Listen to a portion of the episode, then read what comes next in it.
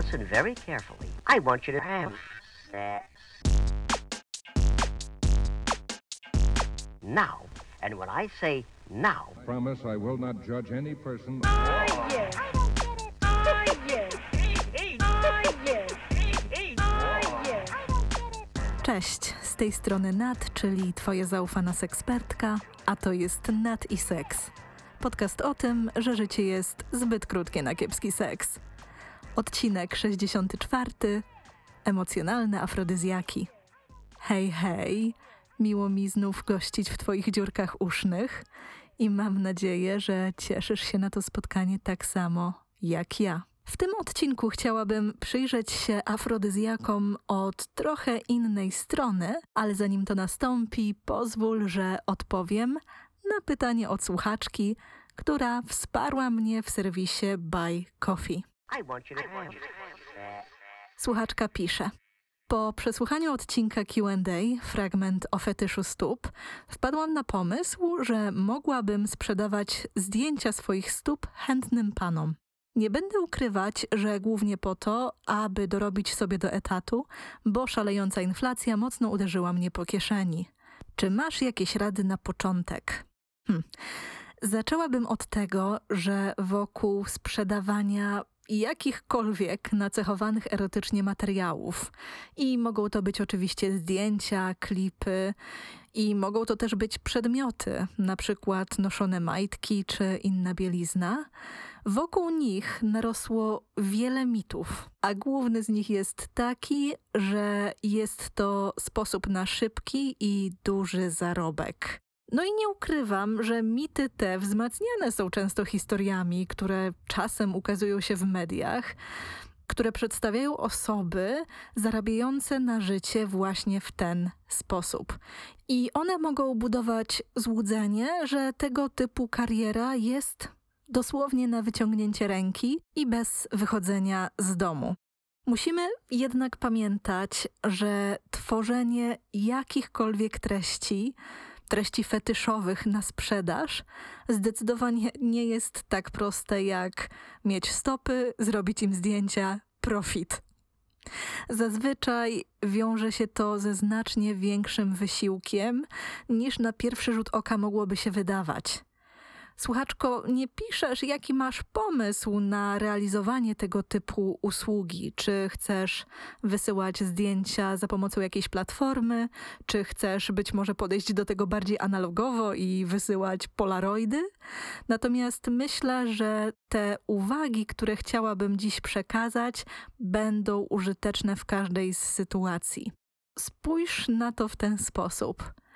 W obliczu inflacji, która myślę dotyka wszystkich, wpadłeś na pomysł, aby sprzedawać zdjęcia stóp.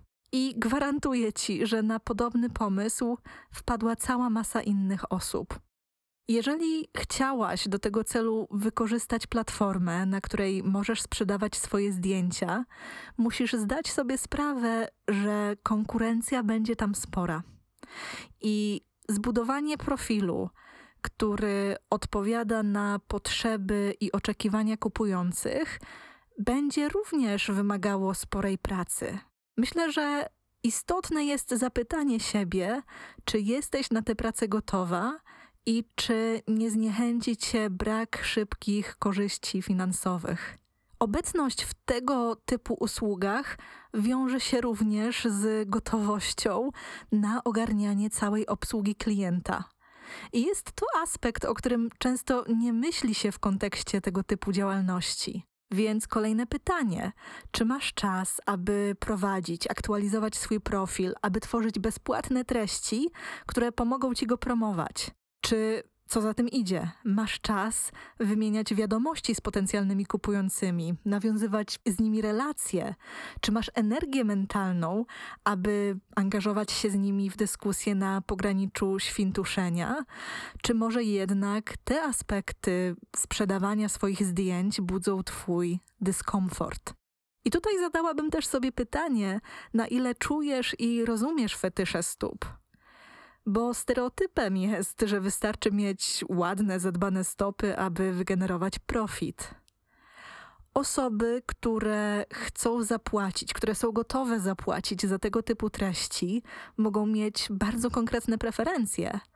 Na przykład chcieć oglądać zdjęcia stóp w określonych sytuacjach, chcą oglądać zdjęcia stóp brudnych i tak dalej. Chcą może na przykład, aby obok tego zdjęcia wysłano im jakieś skarpetki. Czy masz zatem pomysły na eksperymentowanie z konwencją, aby też w obrębie tej działalności stworzyć swoją markę? Wspominam o tym nie bez powodu, bo musisz zdać sobie sprawę, że ktoś musi mieć bardzo mocną motywację, aby zapłacić za oferowane zdjęcia. Zdjęcia stóp można przecież oglądać i pobierać za darmo, bo są one w sieci dosłownie na pęczki. I taką motywacją może być wówczas właśnie ta relacja, którą stworzyłaś z potencjalnym kupującym, lub na przykład lubienie treści, które już tworzysz za darmo. Bo zauważ, że sama wsparłaś mnie i zaufałaś mi na tyle, aby właśnie przesłać mi mikrodonację i w jej ramach zadać pytanie. I wyobraź sobie, że wrzuciłabym post na jedną platformę z informacją, że udzielam wsparcia. I mam taką fantazję, że pewnie byś z niego nie skorzystała, nawet za drobną kwotę, gdybym nie prowadziła tego podcastu i innych miejsc w sieci, które są dostępne dla wszystkich. Kolejną kwestią, jeżeli chodzi o zarobek na tworzeniu treści fetyszowych, jest zdanie sobie sprawy, że ich tworzenie na sprzedaż jest formą pracy seksualnej. Wiele osób błędnie zakłada, że skoro nie angażuje się w fizyczny kontakt z innymi ludźmi, to nie wykonuje pracy seksualnej, więc może odcinać się od tej branży. Jednak tak nie jest. Przyjrzyj się więc też swoim przekonaniom w tym obszarze. I zdaję sobie sprawę, że brzmię trochę jakbym za wszelką cenę chciała zgasić Twój entuzjazm, jeżeli oczywiście on jest. Natomiast jestem zdecydowaną przeciwniczką romantyzowania szybkich zarobków małym wysiłkiem, gdy to kwestie ekonomiczne grają pierwsze skrzypce.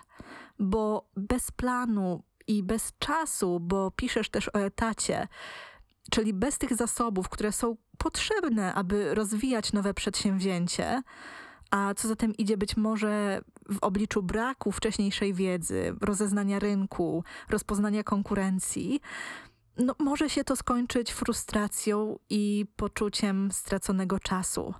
Więc zadaj sobie raz jeszcze pytanie, nie o to, jak zacząć, ale czy właśnie masz gotowość, aby uczynić z tego przedsięwzięcia, z przedsięwzięcia sprzedawania zdjęć fetyszowych, tak naprawdę kolejny etat albo pół.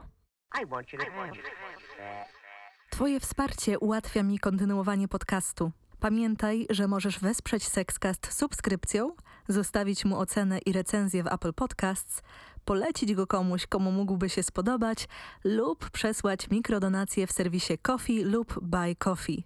Linki do nich znajdziesz w opisie. Do mikrodonacji możesz dołączyć wiadomość z propozycją tematu lub pytaniem, na które odpowiem na łamach podcastu. Przejdźmy zatem do emocjonalnych afrodyzjaków. To pojęcie i to zagadnienie pojawiło się w trakcie procesu z jedną z par, który prowadziłam, i była to jedna z tych sytuacji, w której odpowiedzią na brak satysfakcji były różne urozmaicenia. Tutaj pojawiło się m.in. wspólne oglądanie porno, gadżety, spożywanie jedzenia uznawanego za afrodyzjaki. I tutaj od razu dodam, że opowiadam o tym za zgodą osób, z którymi pracowałam, bo podczas procesów wspierających i terapeutycznych obowiązuje mnie zasada poufności. Dlatego wcześniej poprosiłam o zgodę na opowiedzenie o sytuacji, w której po raz pierwszy pojawił się w moim języku właśnie ten koncept. I wracając do tej sytuacji, kiedy para relacjonowała, co robiła, aby poprawić swoje życie seksualne, w tym pojawiły się te nieszczęsne afrodyzjaki, i narzekała, że nic nie działa, ja trochę zgłupia Franty zapytałam, a jakie są wasze emocjonalne afrodyzjaki? I myślę, że to pytanie trafiło na bardzo podatny grunt, bo jego wprowadzeniem chciałam zachęcić te osoby, aby przyjrzały się, jakie odczucia, jakie stany emocjonalne pomagają im wejść w intymny, zmysłowy nastrój, co wspiera ich pożądanie do siebie nawzajem. Bo zauważ, że wymyślanie nowych pozycji, przebieranki, afrodyzjaki, a nawet łykanie jakichś suplementów, to wszystko opiera się na robieniu rzeczy, nie zaś na byciu i czuciu w intymnych sytuacjach. I nie da się ukryć, że wiele osób upatruje sposobów na poprawę życia seksualnego w czynnikach, które są zewnętrzne. No i tutaj właśnie pojawiają się różne eliksiry, pigułki, jedzenie, alkohol, wibratory, cokolwiek. Natomiast rzadko przychodzi im w tej sytuacji do głowy, aby zwrócić się do wewnątrz. Zresztą trochę nic w tym dziwnego, bo te zewnętrzne, nazwijmy to interwencje, często przedstawia się jako uniwersalne. Natomiast to, co dzieje się w środku, zawsze jest czymś indywidualnym, a co gorsza, i tutaj mówię to z ironią, wymaga pracy. Parze, o której opowiadałam, udało się namierzyć, że stanami emocjonalnymi, które tworzą dla niej sprzyjający kontekst, sprzyjający do odczuwania pożądania, jest poczucie spokoju, poczucie miłości i satysfakcja. Odczucia, które te osoby namierzyły, które zadeklarowały, pozwoliły mi na zadawanie dalszych pytań pomocniczych, które też pozwalały im zajrzeć w głąb siebie. I te pytania były między innymi w tonie: co pomaga ci odczuwać spokój, co sprawia, że czujesz się kochana, jak obecność drugiej osoby pomaga ci doświadczać tych odczuć, czy znacie swoje języki wyrażania miłości. Gdy czujesz satysfakcję, to jak o sobie myślisz, jak te myśli wpływają na Twoją samoocenę, a co za tym idzie, jak Twoja samoocena na możliwość seksualnej ekspresji? I tak dalej. Oczywiście nie zarzucam nikogo gradem pytań, te pytania pojawiają się organicznie w ramach rozmowy, natomiast rzeczywiście myślę, że było to bardzo celnie postawione pytanie w kontekście działań właśnie z tymi, z tymi osobami bo zrozumienie wpływu stanów emocjonalnych na pożądanie jest niezwykle istotne. I zarówno po to, aby lepiej poznać siebie, ale też aby poznać drugą osobę i aby poznać jej potrzeby związane z intymnością. I myślę, że to ma też jeszcze tę zaletę, że pozwala nie utonąć we frustracji, gdy jednej lub obydwu osobom trudno jest połączyć się ze sprzyjającą seksowi emocją, ze sprzyjającymi odczuciami, stanem emocjonalnym. I to też pozwala uświadomić sobie, że czasem nie sprzyja jej to, co dzieje się poza relacją i na co jako osoba partnerska nie ma się wpływu. Czyli na przykład, gdy niepokoje czy brak harmonii dotyczą życia na przykład zawodowego, no to wówczas można zdać sobie sprawę, że może to negatywnie wpływać na możliwość ekspresji seksualnej.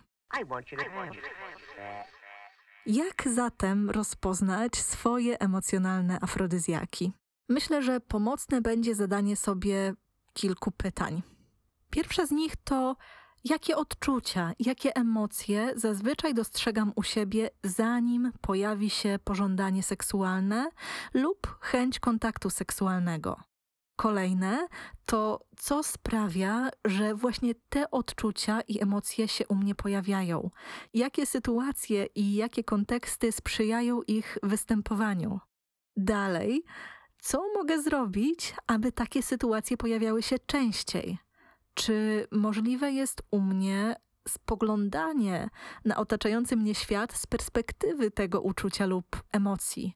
No i oczywiście to też idzie w drugą stronę, bo możemy zacząć nawet od tej ciemniejszej strony i zadania sobie pytań o odczucia i stany emocjonalne, które uniemożliwiają angażowanie się w intymność. Zadanie sobie pytania, co sprawia, że pojawiają się te nieprzyjemne odczucia i czy jest coś, co w tej sytuacji możemy zrobić, aby te sytuacje miały miejsce rzadziej, a co za tym idzie, aby te emocje pojawiały się rzadziej lub mniej intensywnie. I dalej, być może zasadne jest też zapytanie siebie, co dzieje się, gdy spoglądam na świat. I tutaj mam na myśli nie tylko patrzenie na swoją osobę partnerską i na seks, właśnie z perspektywy tej emocji, czyli jaki cień rzuca ona na moje postrzeganie świata, w tym oczywiście seksu drugiej osoby, ale też ogólnie. I myślę, że warto byłoby, abym podała przykład. I myślę, że tutaj mogę podzielić się takim swoim kawałkiem, bo u mnie jednym z takich odczuć, e, moich emocjonalnych afrodyzjaków jest, i tutaj uwaga, bezpieczeństwo finansowe. I wydaje się, że z pozoru nie ma to żadnego związku z seksem, a jednak, gdy się temu przyjrzeć, ma go bardzo dużo. Bo bezpieczeństwo finansowe, i tutaj kontynuuję oczywiście odpowiadanie na te pytania, które zadałam wcześniej. Bezpieczeństwo finansowe odczuwam wtedy, gdy mam ciągłość w pracy, co też dla mnie wiąże się z konkretnymi dochodami i możliwością planowania wydatków i też priorytetowania pewnych projektów i priorytetowania swojego czasu. I poczucie bezpieczeństwa finansowego zapewniam sobie aktywnie monitorując moje finanse i biorąc tylko te projekty, które zapewniają mi godne wynagrodzenie, to też w efekcie zostawia mi przestrzeń, aby działać w zgodzie ze swoimi wartościami, a to w efekcie pozwala mi oferować procesy niskopłatne osobom, które tego potrzebują. I to wszystko, co przed chwilą opisałam, pozwala mi zaś na odczuwanie spokoju. Dlatego myślę, że ten przykład pokazuje, że czasem warto szukać w takich nieoczywistych miejscach, które niekoniecznie są seksualne, niekoniecznie są relacyjne, ale mówią nam bardzo dużo o tych stanach emocjonalnych, które są dla nas sprzyjające. I myślę, że warto wspomnieć, że emocjonalnym afrodyzjakiem mogą być też te odczucia, które generalnie uważa się za nieprzyjemne. Takimi uczuciami, takimi stanami emocjonalnymi są na przykład złość, zawstydzenie czy poczucie winy. I wynika to pewnie po części z faktu, że z różnych względów te nieprzyjemne emocje odczuwa się znacznie intensywniej niż wiele przyjemnych emocji, a co za tym idzie, są one bardziej zauważalne. I to sprawia, że łatwiej je namierzyć, mapując emocje wokół pożądania. Zresztą niektóre osoby zauważają u siebie intensywniejsze podniecenie seksualne właśnie wtedy, gdy poprzedzają je mroczniejsze emocje. I tutaj mówię to całkowicie bez oceny, bo to jest po prostu informacja na temat nas samych, naszej seksualności, ale mimo tej powszechności zachęcałabym do zastanowienia się, czy taka mroczniejsza, nieprzyjemna emocja jest również użyteczna i czy sprzyja naszemu odczuwaniu przyjemności, czy niekoniecznie. Bo jeżeli podałabym przykład złości na bliską osobę, na przykład takiej, która pojawia się w wyniku konfliktu, w przypadku niektórych osób ona może napędzać pożądanie, inspirować do seksu na wkurwie, po którym następuje pogodzenie się, bo na przykład dana para może dzięki temu ochłonąć i po fakcie spojrzeć spokojniej na dany konflikt, może wykorzystać tę bliskość i intymność, aby go rozwiązać. Zresztą tutaj mówiłam o seksie na zgodę w jednym z odcinków podcastu. Jeżeli interesuje Cię moje doświadczenie z tym konceptem, to zapraszam do przesłuchania. No ale wracając, bo są też takie sytuacje, że złość sprawia, że uprawia się seks tak, jakby się chciało karać drugą osobę i wówczas kontakt seksualny tę nieprzyjemną emocję wyłącznie wzmacnia. Albo, co gorsza, jedna z zaangażowanych osób uznaje, że To, że był seks, oznacza koniec konfliktu, więc tak naprawdę nigdy nie zostaje on rozwiązany. I takie używanie złości jako no, takiego sztucznego, emocjonalnego afrodyzjaku może okazać się na dłuższą metę niezbyt korzystne i niezbyt zdrowe. I wspominam o tym, żeby podkreślić, że emocjonalne afrodyzjaki są różne. Emocje i odczucia, które wspomniałam w tym odcinku, to wyłącznie przykłady, bo jako ludzie jesteśmy zaprojektowani, aby odczuwać cały wachlarz emocji, aby doświadczać całego ich spektrum. Tych stanów emocjonalnych, tych odczuć, które sprzyjają seksowi, jest znacznie więcej. Możesz więc przyglądać się sobie, aby odkryć, że na przykład Twoim emocjonalnym afrodyzjakiem jest podziw, czyli sytuacja, w której dostrzegasz bliską osobę w korzystnym dla niej świetle. Takim emocjonalnym afrodyzjakiem może być też radość, a nawet rozbawienie. Może nim być zazdrość. Dlatego bardzo, bardzo mocno zachęcam Cię do rozpoznania swoich indywidualnych, emocjonalnych afrodyzjaków. Niektóre osoby nazywają to też chyba psychologicznymi afrodyzjakami, psychicznymi afrodyzjakami. Ja lubię to określenie emocjonalne. To rozpoznanie pomoże Ci nie tylko lepiej poznać siebie, ale też komunikować się z bliską osobą i wykorzystywać tę wiedzę, aby osiągać większą satysfakcję z życia seksualnego.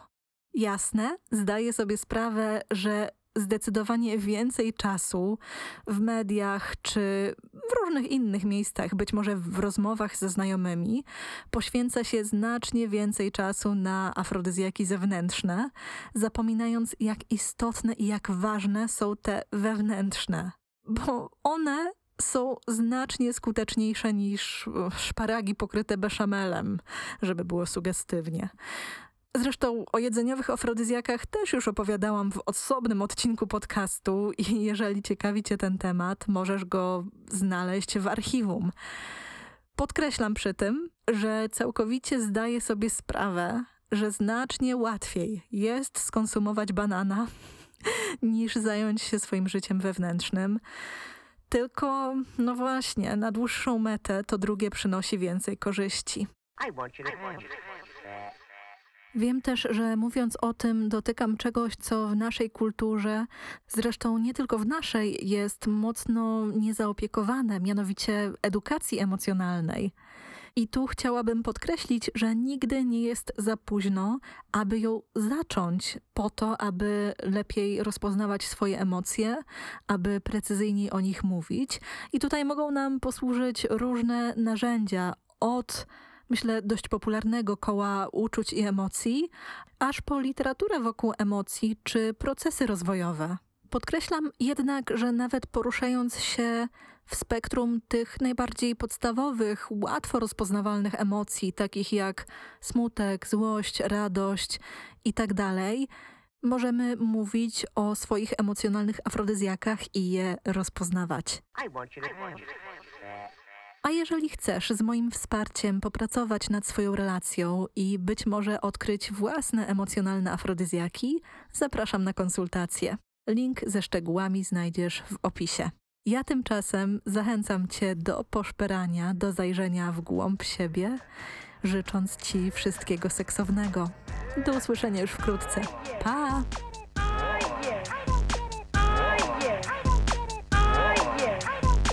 So it's very important and very fun also to.